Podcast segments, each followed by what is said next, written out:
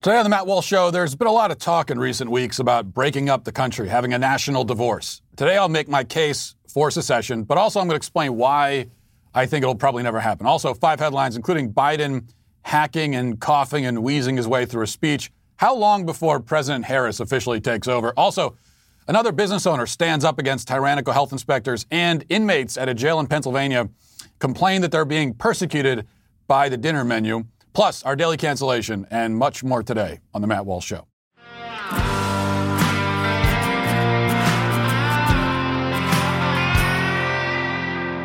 Well, you know, if you have a family, um, as I do, we all want to take care of our families, right? And uh, we all we think about the things that our families need on a day-to-day basis. Maybe you haven't thought much about life insurance. That's one really important way to take care of your family, something to really think about as we get into the holidays. And the problem, though, is that in holiday season especially, it can really sort of lighten your wallet. Uh, it gets very expensive. So for many families, December is one of the most expensive months of the year, not to mention the busiest. If you need life insurance, but you don't want to deal with the hassle or the expense, especially right now, then I would recommend PolicyGenius. PolicyGenius dot com combine, combines a cutting-edge insurance marketplace with help from licensed experts to save you time and money. Right now, you could save fifty percent or more by using PolicyGenius to compare life insurance. When you're shopping for a policy that could last for more than a decade, you know, those those savings really start to add up. We're talking about a lot of money you could save over time, uh, starting right away. So first, head to PolicyGenius dot com. In minutes, you can work out how much coverage you need. You can compare quotes from top insurers. They're going to make all that really easy for you. Uh, and once you apply, the PolicyGenius team will handle all the paperwork, all the red tape, so you don't have to worry about that. It can seem like a daunting challenge to deal with that. Well, they're going to do it, and they're going to save you a lot of money. This kind of service, it's what has earned PolicyGenius a five-star rating across over sixteen hundred reviews on Trustpilot and Google. You can go check that out for yourself. But in the meantime, if you have loved ones who depend on your income, don't go into twenty twenty-one without life insurance. Go to PolicyGenius dot com and get started. You could save fifty percent or more by comparing quotes, and you can start the new year with one less thing to worry about and also knowing that you're taking care of your family. PolicyGenius. When it comes to insurance, it's nice to get it right.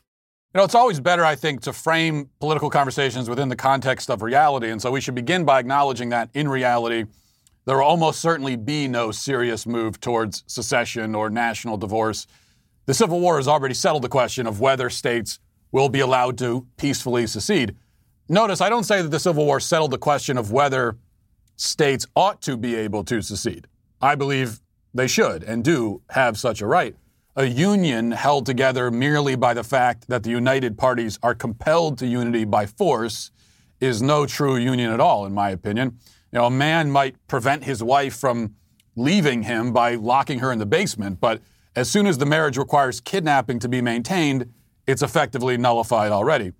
The Civil War established that states will not be allowed to leave without a fight to the death, not that they have no right to leave.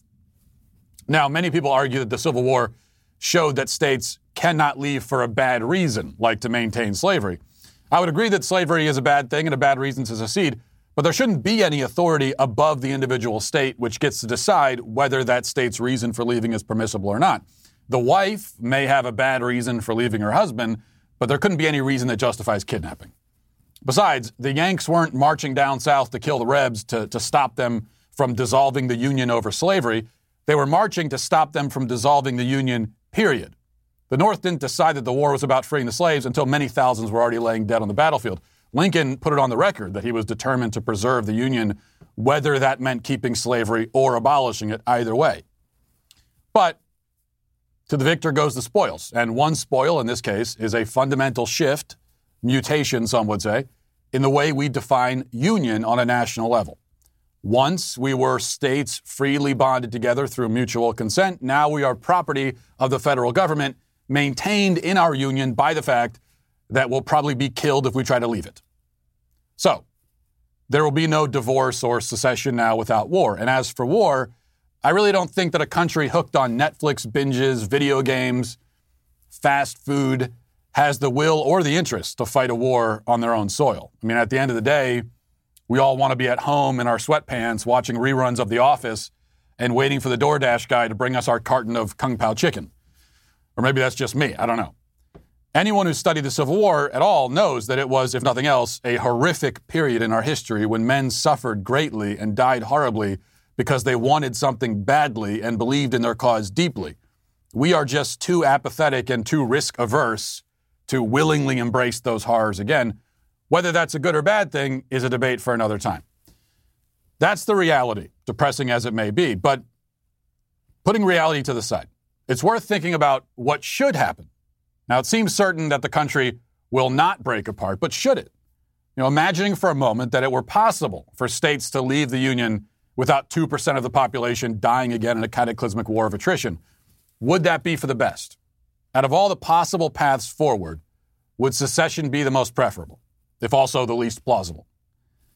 I think so. If divorce were possible, it should be what we elect to do.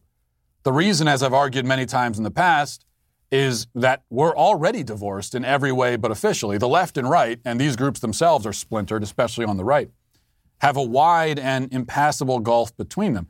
They have nothing in common, even at the most basic level. No shared priorities, beliefs, goals, values. We might as well be living in different galaxies.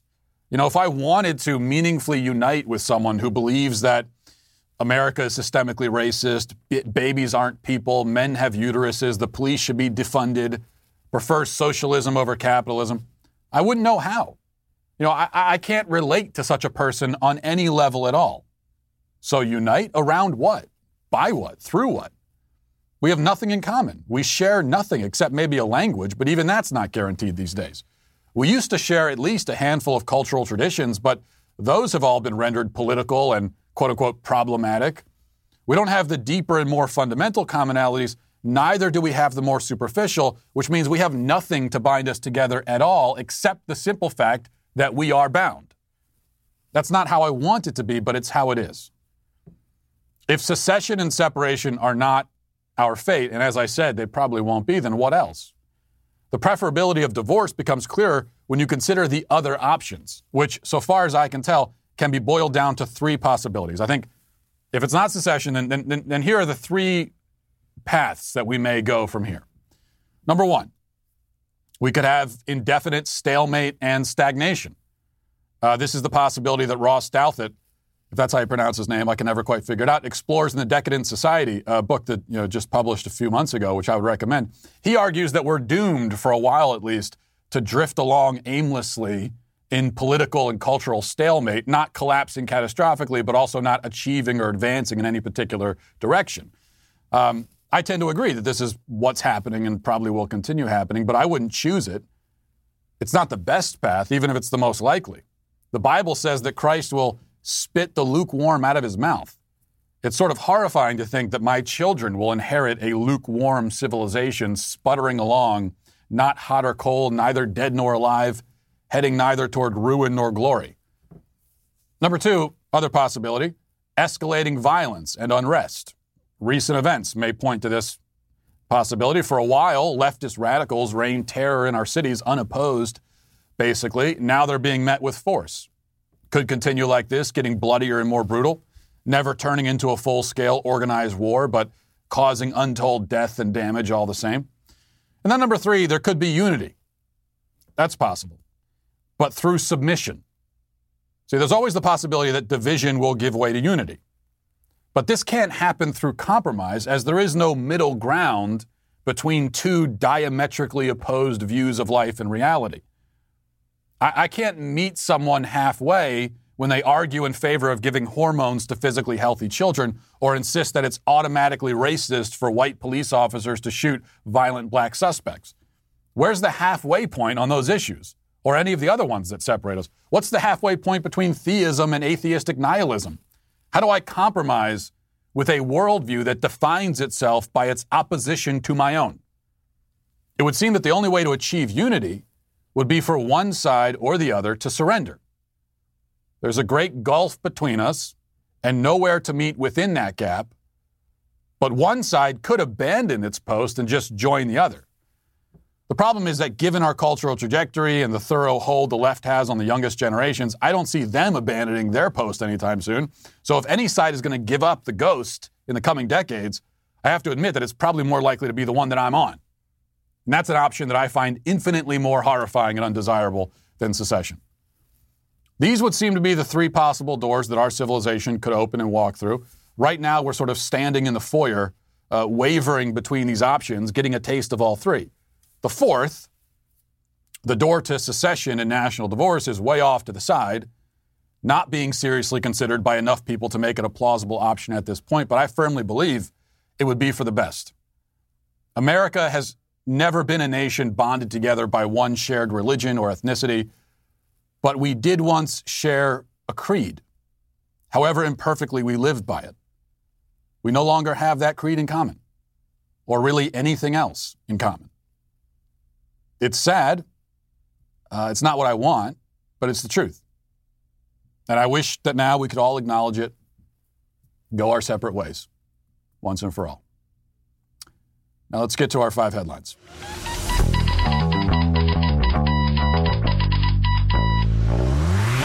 Well, anyway, now that I just explained why uh, the, the country should uh, should divorce and break apart, um, let's get to. And I, I did want to mention something on a, on a lighter note, um, totally unrelated, but I uh, I was just thinking about it because I was reading something on Twitter, someone lecturing uh, truck drivers, saying that truck drivers are, uh, you know, just, there's no excuse to drive a truck, and cars are getting so much bigger now, and it's a big problem, and we're destroying the environment. And I, I, I, I say they're lecturing truck drivers. I can say we truck drivers now because I bought my first pickup truck, which I was very excited about, uh, last week. I just bought it. And something very strange has happened. Now, this was not cultural appropriation. I know I just moved to, to Tennessee. I'm buying a pickup truck. It seems like cultural appropriation. It's not exactly. I mean, we, I always had in mind that I wanted one. We decided, let's go ahead and get it. Um, This very weird thing happened, though, and I'm not I'm not even making this up. This is really, I, I can't explain it. It's like a scientific phenomenon. But I've always, I've never been a fan of country music. I've always hated it, actually, just viscerally. But I got the pickup truck, and now I've noticed that it, it sounds sort of good now in the truck. I've, I'm actually find myself listening to country music. I don't know what it is. It just, that's the secret. You have to listen to it in a truck. And uh, the only thing I do now, I guess, is the cowboy boots. All right, we're going to move on. Number one, Joe Biden gave a speech yesterday after the Electoral College vote. Um, but the headline for me wasn't anything that he said. Rather, it was the way he struggled mightily to say it. Let's uh, let's take a listen to that. Once again, the American, in America, the rule of law, more Americans voted this year than have ever voted in the history of the United States of votes counted. And Pence received when they won in twenty sixteen. Excuse me. Or dispute the results margin four years ago. And yet, I thank them. And I'm convinced we can work together for the good of the nation on many subjects. That's the duty owed to the people, to our Constitution, to our history. You know, in this battle for the soul of America, democracy prevailed. We, the people, voted. Faith in our institutions held. The integrity of our elections remains intact. And now it's time to turn the page, as we've done throughout our history, to unite, to heal. As I said in this campaign, I will be president for all Americans. I'll work just as hard for those of you who didn't vote for me as I will for those who did. There's urgent work in front of us, getting this pandemic under control and getting the nation vaccinated against this virus. Yeah, there is urgent work. I'm just wondering if he's going to be around for it. Uh, I mean, y- y- you could say it's it's it's unfair, the, something like that. I mean, ever, maybe he has a cold or something. And uh, anyone that's experienced public speaking, we've all been in that situation before where your voice is giving out, and uh, it's it's it's it's not fun. But it does, it does, obviously, it just brings to mind the concern that we've got this seventy-eight-year-old man uh, who's already physically deteriorating and mentally deteriorating, who's going to be in the White House. Uh, I, I guess now we just, you know, it's always been clear to me that there's there's no way we get to um, twenty twenty-four and Joe Biden is still in the White House as president. So it's just, I guess now it's just a question of how long will it be? My prediction is, this is what I would predict. You could take this to the bank. Actually don't, because my political predictions are pretty much always wrong. So don't listen to this at all, but I'm going to say it. My prediction would be that within about six, it, it'll take six months, not for Joe Biden to step down, but within six months, there will be very audible and public calls from people on the left that he should think about step, stepping down. I would say they're going to wait, because that this is their plan all along, of course. This this, this is inevitable, that they're going to at least make that call because they want to get they want to get Kamala Harris in there. I would say they'll probably wait six months, and then the calls will start. How long will it be before Joe Biden actually does step to the side? Uh, I don't know, but I it's it's really hard for me to see him making it all the way to twenty twenty-four, the age of eighty-two. As I've been saying all along, e- even if he wasn't just just about to take on the most stressful job on earth, and he was just retired sitting in his rocking chair on the porch, I would still say, you know, I, I don't know if he's going to be, you know, with us in, in four years. But considering he's taking on the most stressful job and he's not going to be sitting on his porch in a rocking chair, um, and he is going to have to come out of his basement, uh, it, it just makes it all the all all the, the more clear to me. So what happens? I guess we're going to discover this. If the president is completely incapacitated, are they going to tell us that? Um, how long before they tell us? I guess we'll find out. Number two, big news today about Pornhub. We've been following this story. Here's the article in The Verge. It says, Pornhub is removing all videos uploaded to its site by unverified users, millions of vid- videos in total, as part of a crackdown on user-uploaded content after two major payment processors suspended service. Um, the decision, first reported by Motherboard, stems from a New York Times report that found the site was hosting videos of people who are underage and videos showing children being assaulted. Well, yeah, the New York Times found that, but uh, that that that's all. It's been known that this this it was not news um, to anyone who's been paying attention. The site announced last Tuesday that it would begin limiting uploads to verified users only. Um, it appears that Pornhub has wiped out more than ten million videos as of this writing, and I don't see the percentage here listed. But what I saw online was it was like fifty or sixty percent. Of the content has been wiped out, which is great. I mean, it's it's progress. Now, again, I I would, for me, what I would prefer to see happen, or what I ultimately would like to see happen, is that Pornhub is shut down and its executives are marched to prison and locked in cages in prison for the rest of their lives. That, I think, is the ultimate goal. Um, that's what I would love to see happen. That's that's what should happen. I mean, when you when you make billions monetizing child rape, I don't think you should be able to say, "Oh, my bad, sorry," and just start taking it down and then go about your merry way. And I don't think that's how it should happen. I think there should be real consequences for it. But um, this is a step in the right direction. The only point here, like we talked about last week when we were, we were discussing this issue, is that Pornhub, again, is a multi-billion dollar porn aggregator um, that has that has monetized child rape and and other forms of of evil degeneracy. And that's how they've they've made a living. That's how they've made their money, which means you can't trust them. So any any amount of self-regulating, you can't trust it. The question now is, oh, we're only going to allow it from verified users. Well, what does that mean? So they're making this big show of purging everything. Doing this after, remember, last week initially, when the report came out, they said, oh, there's no problem. What are you talking about? Everything's fine. You know, we're we're we're reviewing every video and we've got procedures in place.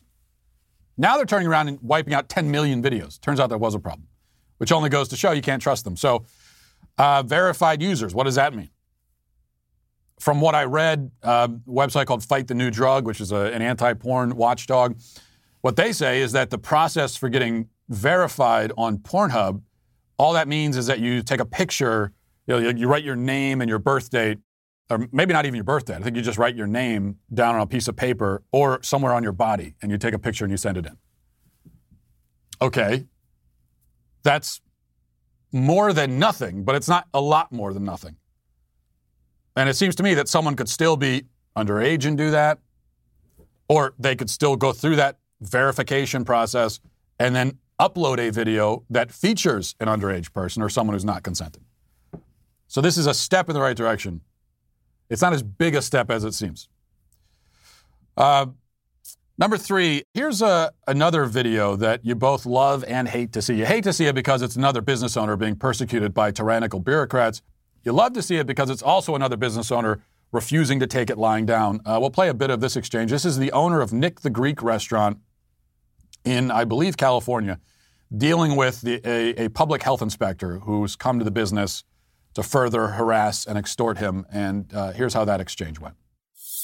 I am following the rules. My tables are inside. Just because the health department has a whole process to go through that takes however long that takes, I have to close my business for that time? Who's it? Are you going to pay my rent? You Are you going to pay my rent? You chose to make those decisions, right? I chose to protest by putting my tables outside, and I reiterate again, I never served one single person outside. I did all takeout food and delivery to what exactly I was supposed to be doing. That's exactly what I did. I did not break any, and there's not even a law, I did not break any rule. There, there is a law that you're breaking right now by operating without a permit. I, because you guys put this closure on my restaurant. Right. You, so you you guys yourselves are creating your own rule, and you're getting my citation for your own rule that's created. It's not by law that you cannot sit outside and eat. That's not law. That's, that's an order that was given. That that exchange, uh, you can go online and find it. That exchange goes on for a while. That's just a, a part of it there. And every bit of pushback and anger that he is directing towards these people is deserved. And I, I've seen some some people online, I guess, trying to be uh, trying to be gracious. I think far too gracious, saying, "Well, uh, you know, these public health inspectors, you know, they, they're doing their job, and maybe they don't want to be doing it either, and they're, you know, it's, it's not up to them. They're just enforcing the rules." Um, no, this is this is a you know, I was following orders kind of excuse. Uh, these people, these bureaucrats showing up to these businesses, I don't care if they're following orders or not. I don't care if they set the rules or not. Um, th- that's no excuse. And they deserve every bit of derision and hatred and everything that they that they get, contempt that's directed at them. Because you're at a point right now where if, if this if this is your job, then you need to step down and say, I'm not going to do this job. No, it's not an easy thing to do. It's easy for me to say. But that's the right choice. When you're in a job and someone tells you, okay, go to this business owner and uh, uh, you know, harass them for just trying to conduct their business. Go, in fact, go into this business and try to find something they're doing wrong so that you can fine them um, even when they're already in the midst of a financial crisis. Because that's what these people are doing. They're just going in looking for a problem. That's when, if you're a decent, good person, that's when you say, uh, no. You, you could take this job and shove it, because I'm not going to do it. All right. Uh, number four, Deborah Messing is an actress. She got herself into hot water when she said that she, she hopes Trump goes to prison and becomes, quote, the most popular boyfriend in prison. And this, this got her into hot water because, not only, only because it's homophobic, allegedly, to, to say that. Um, she wasn't in hot water for, you know, wishing this on the president. It was just the comment that she made. People were saying, even some people on the left were saying that's homophobic. Uh, well, to, to combat this claim that she's anti-gay, she posted a clarification. And it may be one of the strangest clarifications in history. I don't know. Here's what she says. Let me be clear. I said nothing about the L G B T Q I slash queer love. Right? Wait, hold on. I said nothing about L G B T Q I slash queer love. Okay. Rape is an act of violence. Trump has perpetrated violence on hundreds of millions of people. My hope is, and this is the first time in my life, that the tables are turned and he is the victim of perpetrators. Hashtag L G B T Q I ally. So here's what she, she, she's saying. No, no, no. No, no, guys, you misunderstood me. Oh, you thought I said something offensive. No, no, no, no, no, no, no, no. I, I, I was only saying I hope the president is raped. That's all I was trying to say. That's it. Uh, and I like how she clarifies, this is the first time, this is the first time in my life I've ever wished rape on someone. This is the, this is my first time. All right? We all, we all, we all, we all wish it sometimes on people. This, this is my first time. She really, and she thinks that that's, that's enough. Like she, she really doesn't understand. This is this is a lot of people on the left. They they really don't see the problem. Like she she's actually surprised that people have a problem with it. She can't understand. She's saying, what? I'm just I'm just wishing violence and sexual violation on my political enemies. What do you mean? These people aren't even, they're not even people. Of course I can do that.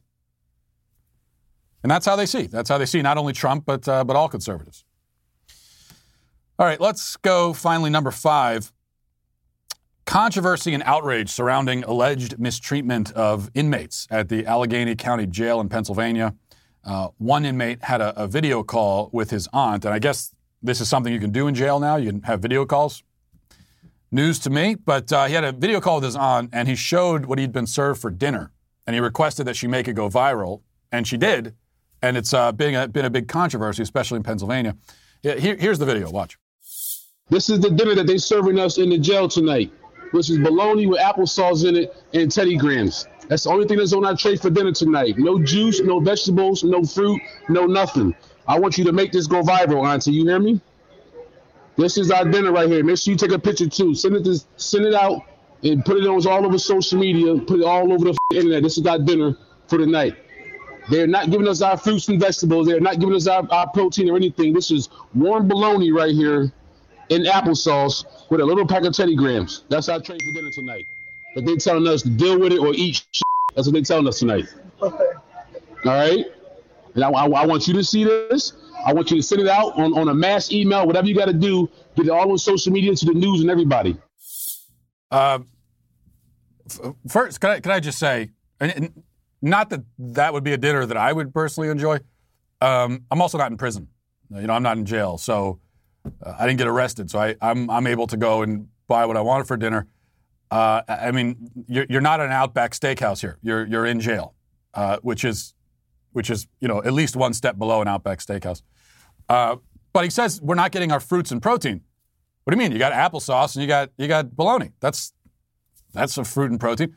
I don't really understand the applesauce in the bologna. That part of it, it seemed almost like it was like a it was like a, a bologna burrito with apple. It's like bologna wrapped around applesauce. I don't know if he did that himself or if that's what they serve. That part of it, I'll admit, is strange. But the rest of it, my kids would go wild. If my kids were in jail and they got that meal, they would say, I want to stay in jail forever. My kids would go wild for that meal. Um. But one other point also to consider is that if, you know, if inmates in a jail are, are really being persecuted in some way or mistreated, probably they couldn't do a video call complaining about it. I mean, the fact that you're served a meal, you're in jail, you're served a meal, you can do a video call complaining about it, asking your aunt to complain on social media, and she can do that. Yeah, that tells me that probably you're being treated okay. Maybe even better than okay. I mean, maybe I'm a little old-fashioned. I would say maybe inmates in jail shouldn't be allowed to do video calls. But uh, but that's just me. Before we get to our daily cancellation, you know, one thing uh, about men is that we can be reluctant sometimes to go to the doctor, really for any reason. I think studies kind of bear this out, and personal experience bears it out, that we don't like going to the doctor. Um, but that's why it's great that for hims dot com is there. It's all about men's wellness. If you need help with E D, hair loss, if you have a cold, whatever it is, if you're interested in mental health or covid nineteen home tests, Hims is here for you. Through Hims, you can get prescription medication that treats E D. This is real science, real solutions to E D. Hims makes it easy. Hims connects you with a licensed medical professional online who can prescribe F D A-approved prescription medication to treat E D. You get the same active ingredient as that expensive little pill, but without the expensive price tag on top of it. You know, this could cost hundreds of bucks if you have to go through a doctor, pharmacy, whatever. Not with Hims. Hims makes it simple and affordable. There's no embarrassing conversations, no expensive appointments. Just answer a few questions online about your medical history, and a provider will confident, confidentially review it. And uh, if approved, your medication is shipped directly to your door in discreet packaging, and shipping is free. Why live with E D when the solution can be this simple? Here's what you got to do. Try Hims today by starting out with a free online visit. Go to for hims dot com slash Matt for your free visit. That's for hims dot com slash Matt, F O R H I M S dot com slash Matt. Prescription products are subject to medical approval and require an online consultation with a medical provider who will determine if a prescription is appropriate. See website for details and safety information. Remember, that's for hims dot com slash Matt. Also, I want to tell you that on Monday, uh, December twenty-first, mark this down on the calendar, the historical docuseries Apollo eleven, What We Saw, will be available exclusively at daily wire dot com. Originally released as an audio podcast for Apple and Spotify. A lot of people listened to that and really enjoyed it. I know I did. I thought it was great. What we saw will be available to watch as well as listen on the Daily Wire Apple T V or Roku app or at daily wire dot com. The docuseries takes a detailed look at the Apollo eleven mission to land a man on the moon. It was the culmination of a heated, decades-long space race between Cold War rivals, the United States and the Soviet Union. The podcast explores that. Um, it's a dramatic, inspiring story. Apollo eleven, what we saw, is a fantastic series to watch with, you know, you watch it by yourself, you can watch it with your loved ones, your families, uh, over the holiday break.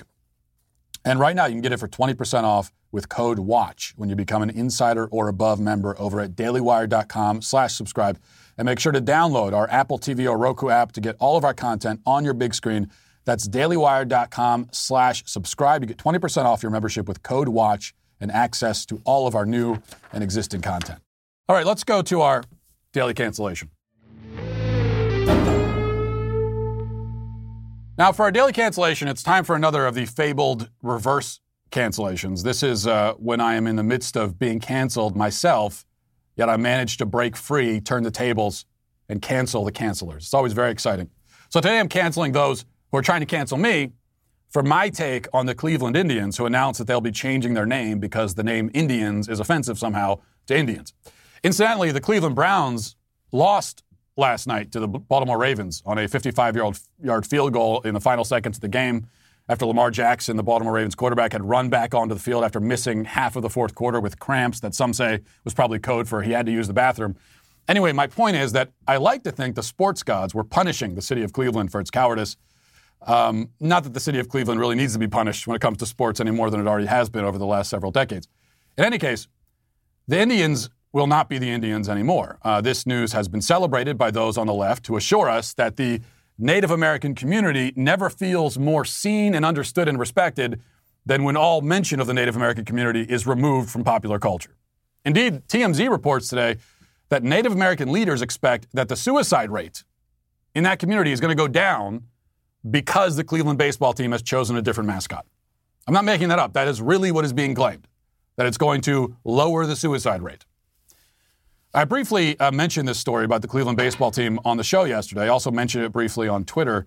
In both forums, I argued, as I have in the past, that having a team name and a mascot based around Native Americans is no more or less offensive than having one based on any other group, namely the Irish.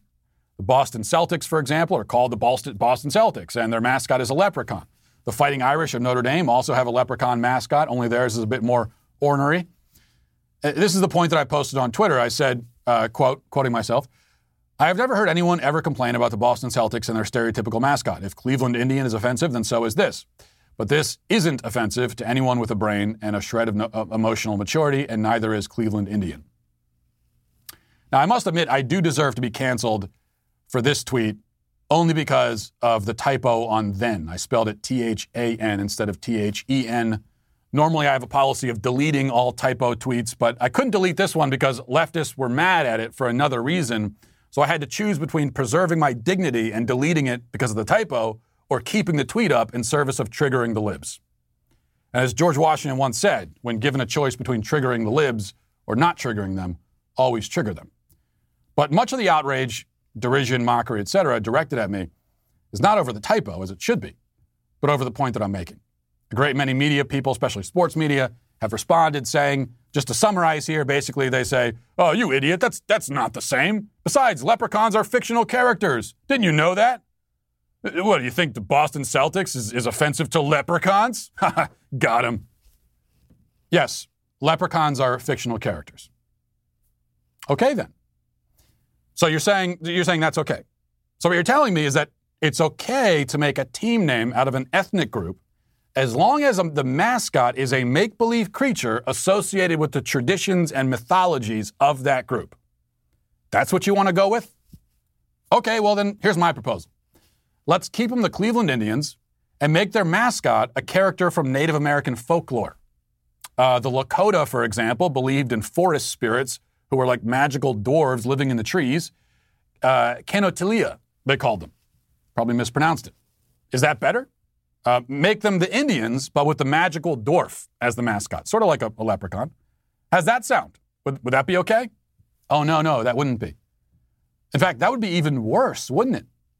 You'd say it's still a problem because the name is still Indians, and now we've appropriated their cultural mythology and turned it into a mascot, made a joke of it. I've also been told that the Fighting Irish and the Celtics are not offensive because those team names are based on the predominant ethnicity of their fan base, at least historically, right? A lot of Irish people in Boston. Okay, so that's the rule now? A basketball team can make a group, race, or ethnicity into a mascot as long as it's a race or ethnicity common in their fan base? Something tells me this logic would get a sports organization into a lot of trouble if they tried to apply it to virtually anyone but the Irish. The other excuse I've heard is that it's different because Native Americans are a historically persecuted group, unlike the Irish, who famously have had a, an enormously easy ride all through history, right? No, of course not. The Irish have been persecuted too, in this country and their own. So that excuse doesn't wash either. See, when you sift through all of the arguments for why it's offensive to make Indians into a team name or a mascot, but not the Irish, you begin to quickly realize that all the arguments are utter hogwash, as the kids would say. Whatever tortured logic makes Indians or Braves offensive must also apply to drunken leprechaun mascots to represent teams with Irish and Celtic in their name. And those on the left, here's the thing, they could quite easily make their point, achieve their desired end, if they simply said, yeah, you're right, that's offensive too, let's get rid of that also. But they won't say that. They can't say that.